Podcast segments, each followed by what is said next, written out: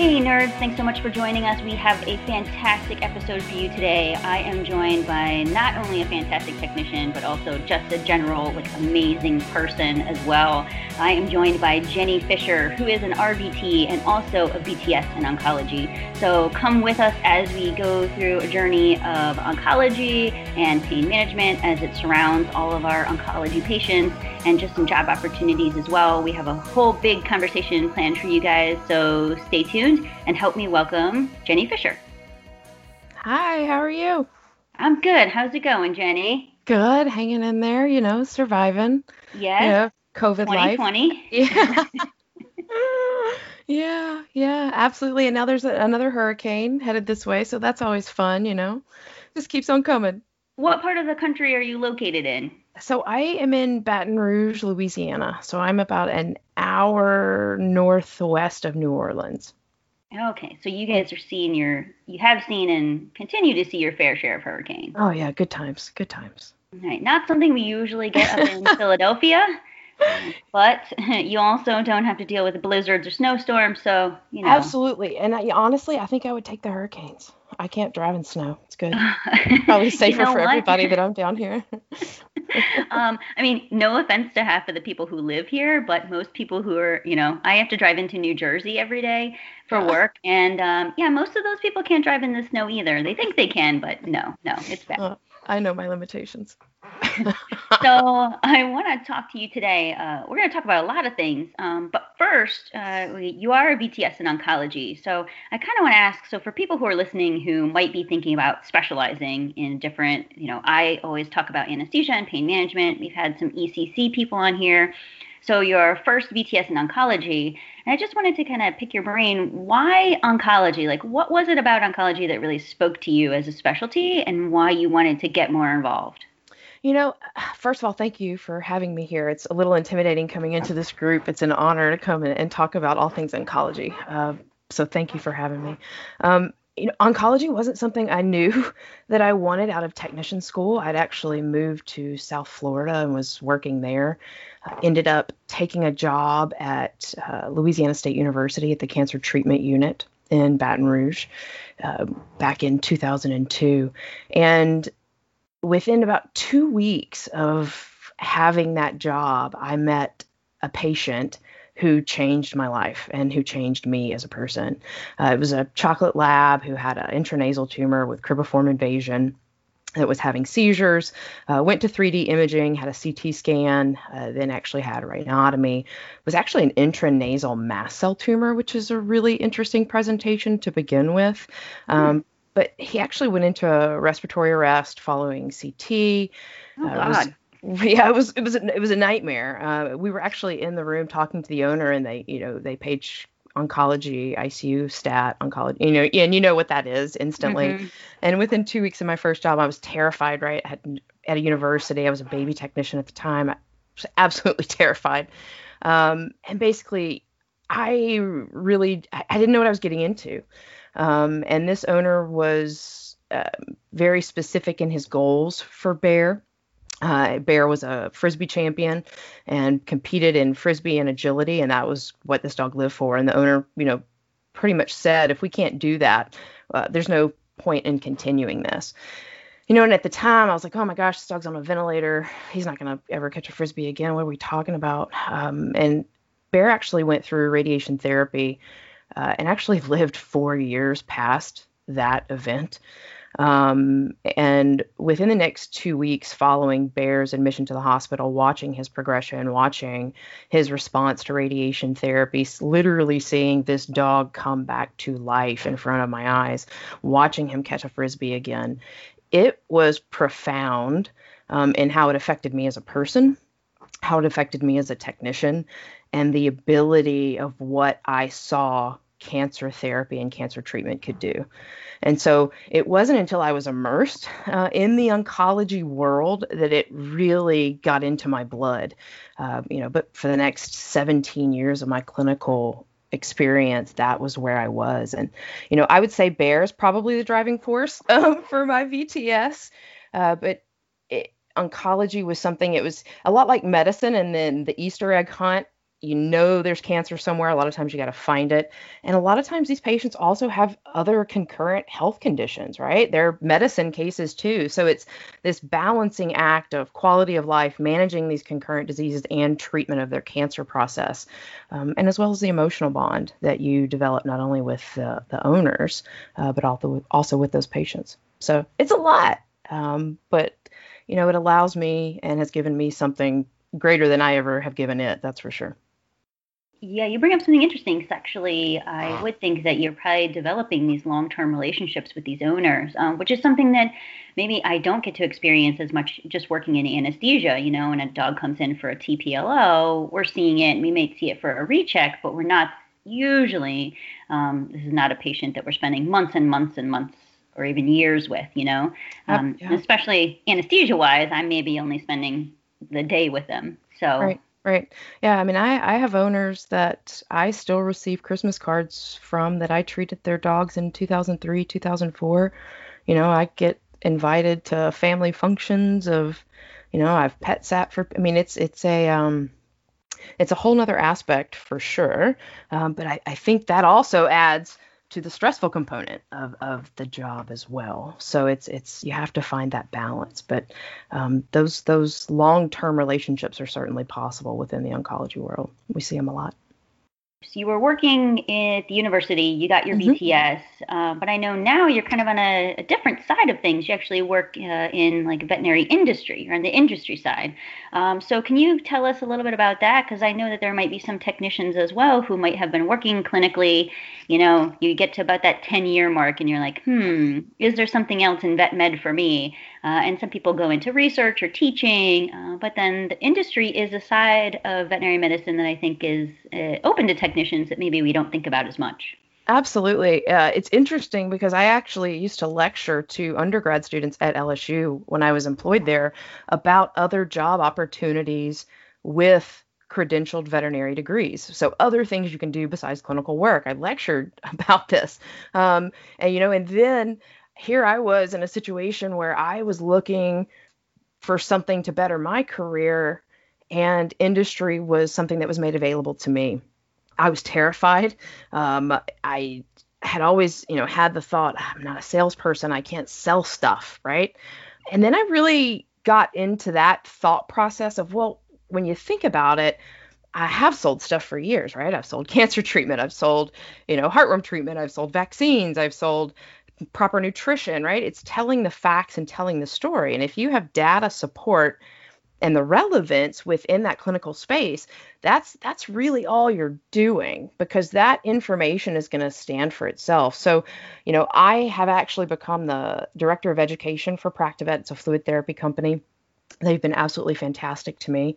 And these were products, it, it was an easy kind of switch for me in the mentality that I knew the company these were products that when I was at the university, I had actually instituted as part of a committee into our ICU and our hospital. So I already knew the products. Um, but it was it was overwhelming. It's been a great thing for me. I think it's something that a lot of technicians probably don't think about, but it is a great option. And I'm happy to answer anybody's questions if they if they ever are wondering about switching to the other side of the industry. I think, at least for me, one of the things that I'm a big proponent of is really technicians making a living wage. And interestingly enough, like you can make a living, you can make pretty decent money in industry. Absolutely. Uh, I am in a better financial space than I have ever been. And I made really good money working in a university as, as a head technician for a very long time.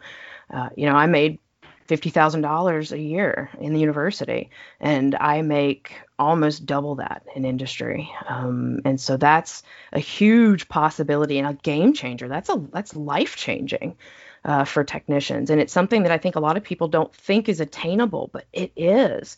I tell them, you know, if you're using products or things in the hospital that you already love, believe in, and there's data to support it, reach out to the company get you know talk about lecturing talk about doing more clinical trials or getting invested in research or clinical aspect research of their products. It's something that certainly uh, companies are looking for and it's something that technicians are great at anyway Yeah, I mean, I think everybody knows at this point that my 10-year plan is definitely to like go work for Orion Pharmaceuticals, who, if you guys don't know, the makers of dexmedetomidine, uh, and live and live in Finland. So, I mean, i am I'm, I'm planting that seed now, so I can work in industry later. I, I think we need to start that hashtag and start tagging some folks.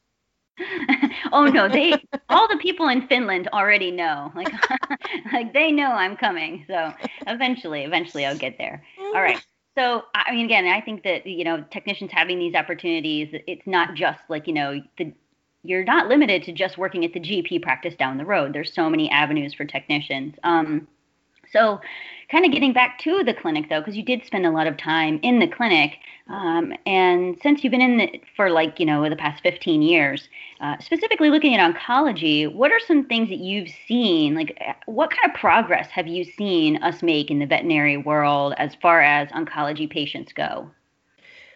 You know, I think there's a lot more acceptance. I think there is a lot more early detection that's happening within our general practices. I think there's more education to the general practitioner about early detection in cancer patients. It's becoming uh, more mainstay. I think we've also in the pain management realm, we've looked at cancer pain specifically. You know, that has typically and traditionally been studied mainly in murine models and, and taken from the human literature. But we know that that cancer pain specifically is, is kind of like a, a distinct pain entity. Um, you know, we know that it affects the peripheral and central nervous system, but that it can be interpreted as different than neuropathic pain or inflammatory pain. And it's kind of this combination of both.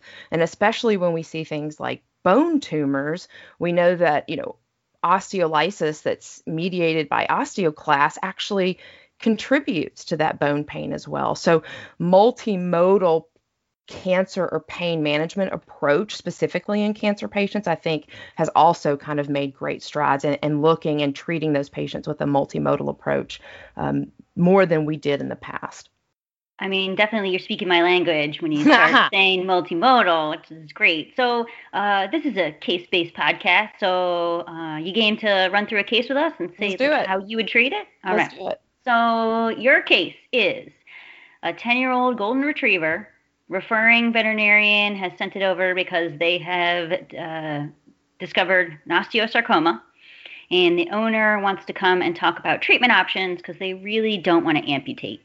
So, can you walk us through like what are some treatment options to keep this patient as healthy and living the best life as possible if the owner doesn't want to just go to amputation? All right, I think that is a great question and a great case, and pretty typical with that golden retriever. You know, we we do know that about 85% of primary bone tumors in dogs are osteosarcoma. We do know that it can cause that proliferation and lysis of the bone, which can also be very painful. Uh, the mainstay of, of medical management for these kids is going to be oral therapies. Now, we know that in those those murine models and and, pa- and human patient models that opioids or morphine tend to be required at three to 10 times the levels or doses to acquire adequate pain control in these patients in cancer in cancer pain patients specifically. Wow. Now, and when we talk about those really high doses, we get into those really negative quality of life side effects, right? So then we have owners complaining that, you know, the, the patients are constipated, you know, they're not sleeping or they're drinking too much or, or whatever. And that becomes a quality of life issue. So when we're talking about cancer medicine, our single qualifier is quality of life, right? That is what right. we focus on. And so if we have an owner that because we're treating these patients with so many opioids that they're having these negative effects because we have to use these really really high doses to get adequate pain control, you know, we also know that opioids may actually contribute to breakthrough pain with cancer patients. You know, we have ongoing chronic baseline pain, which is that dull throbbing pain, and then we have breakthrough that that breakthrough pain. And we actually have evidence out there that suggests that those opioids can actually contribute to that. So, using things like NSAIDs, NSAIDs are going to be the first line of medical management for uh, for cancer pain and bone cancer pain specifically. I am a huge fan, huge fan of acetaminophen. I think this is can be used great um, in a lot of these patients because of that inflammatory component. You've got that osteolysis coming in, right, happening within the bone, as well as just the inflammatory component within the tissues of having that space occupying lesion within the bone as well. So that works great adding in some codeine um, and gabapentin to cover that neuropathic pain. I, I don't know how everybody feels about tramadol, but tramadol is worthless. Don't if you are treating these bone patients with tramadol, it's a it's wasting the money and wasting the time of the owner. Um, in my personal opinion, yeah, I mean, but, I I haven't I, I don't have any studies that that really will support uh, you know um, really great pain control with tramadol and right. even you know right. the um, the IVAPM International Veterinary Academy of Pain Management actually took tramadol off of their list as far That's as postoperative awesome. pain control goes, uh, just because we the data is not there. Good good the you know the other thing that we would add in for for this type of patient would be just some type of supplement some glucosamine chondroitin just to add in for that for that joint supplement as well the other thing that we look at is bisphosphonate therapy so we know that bisphosphonates are osteoclast inhibitors, right? And we're trying to decrease that bone resorption, right? And so this is actually a drug that we use for osteoporosis in women. Uh, it's an IV administration some of the ones, the older generation pamidronate that's been out on the market, you know, that's been widely used, but there are some newer generation bisphosphonates. Zoledronate is the one that you may have heard of most commonly. We know that that zoledronate is actually about 10 to 20 times, if not more, effective than pamidronate. Uh, we know that in the human models, people who receive bisphosphonates that have bone cancer pain, whether primary or metastatic bone cancer pain, see about a 50% relief um, in their pain symptoms. So, using this multimodal approach, using things like acetaminophen and NSAID, and NSAIDs are going to vary from patient to patient, right? There's going to be one that's going to work better. We do have some data in the cancer realm to support that carprofen may actually have some anti-tumor anti-cancer um, effects as well. All wow. of that's yeah absolutely. Um, and that's actually some interesting info. We can have a whole podcast just on that um, as well. So using that with gabapentin glucosamine chondroitin plus minus those bisphosphonates as well. The other thing I have to mention for pain control with osteosarcoma patients is radiation therapy. I know it's not medical management, but it is truly one of the most effective methods we have in supporting pain control in these patients. Now, when we talk about making them feel better, we also have to remember that they still have a diseased bone, right? So we balance that we make them feel better, but we still don't want them to be too active. So we want to reduce that risk of having a pathologic fracture by making them feel too good. So making sure the owner knows that they still have to restrict that activity, um, but potentially, um, hopefully, making them feel good enough to do all of the normal things that they do in life. Uh, and radiation therapy plus the medical management can do great at that as well what role does I know for you know human cancer patients mm-hmm. nutrition is huge Absolutely. Um, so, what role does that play in, again, keeping them living their best life? And what are your recommendations for that for these patients who might be on a myriad of drugs that might affect their appetite?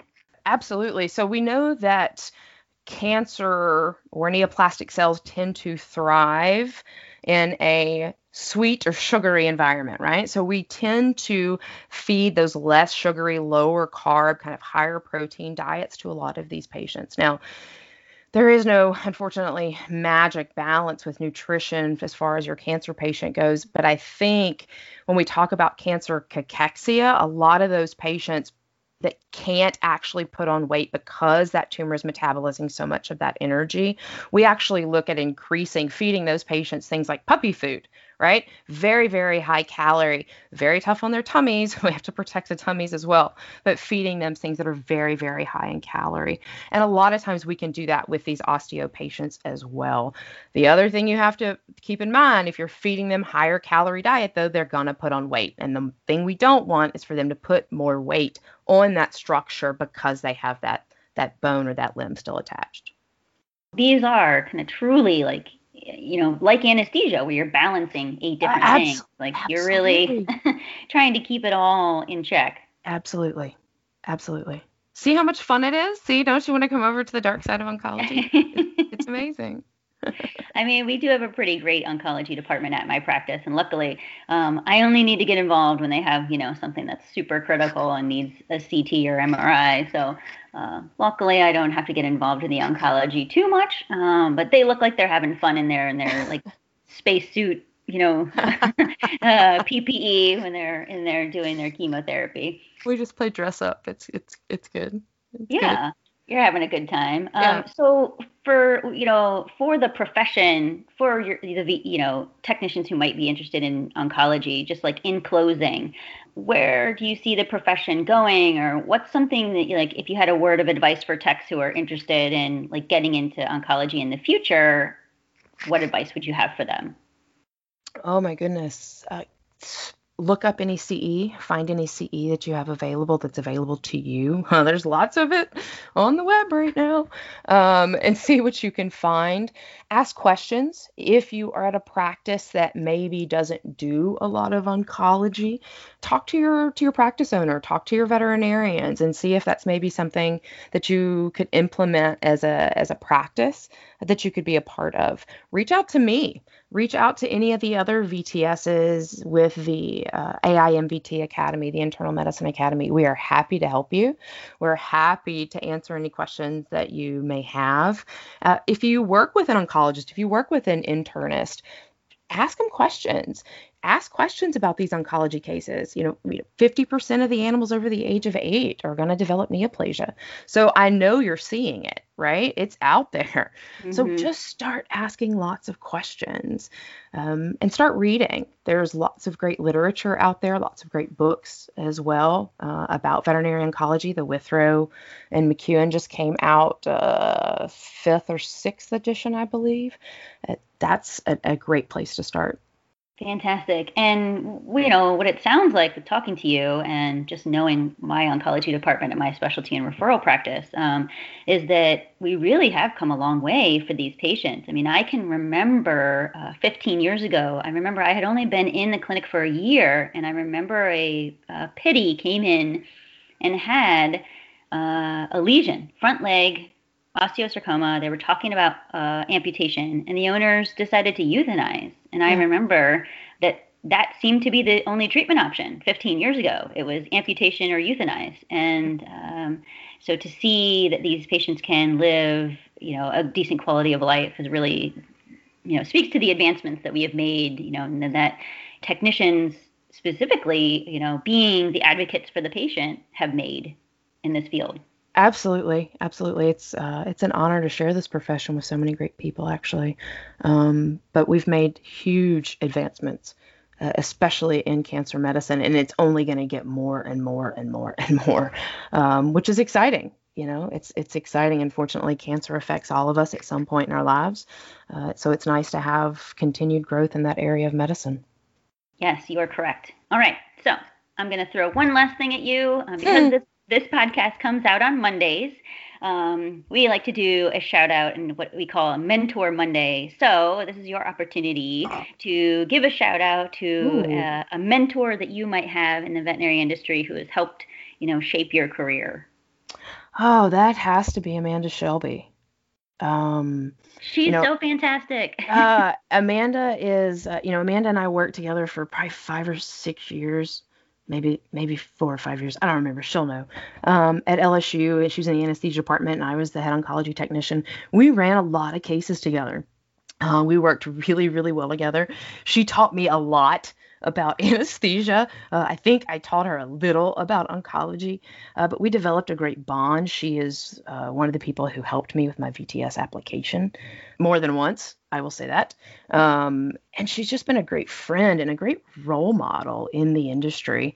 Um, I'm proud to know her, honestly, and uh, huge shout out to Amanda for sure. Yeah, I mean, Amanda Shelby is one of the greats uh, as far as technician educators go. So if you guys ever have the chance to hear Amanda Shelby lecture, she's a VTS in anesthesia. She's really fantastic. Um, also has like you know a whole bunch of children she's homeschooling as well. So she's, she's rearing, just yeah. she's just like super mom. Um, so yeah. shout out to her. She's she's pretty fantastic. So thank you so much for joining us, Jenny. Uh, I will put a link uh, to Jenny's uh, information in our show notes and also a link into the um, veterinary technician oncology, like the specialty page, if you guys are interested in looking that up and getting more information on that. Um, but hopefully, we can have Jenny back to talk about some further treatment modalities and pain management. Uh, so thank you so much, Jenny. Thank you for having me.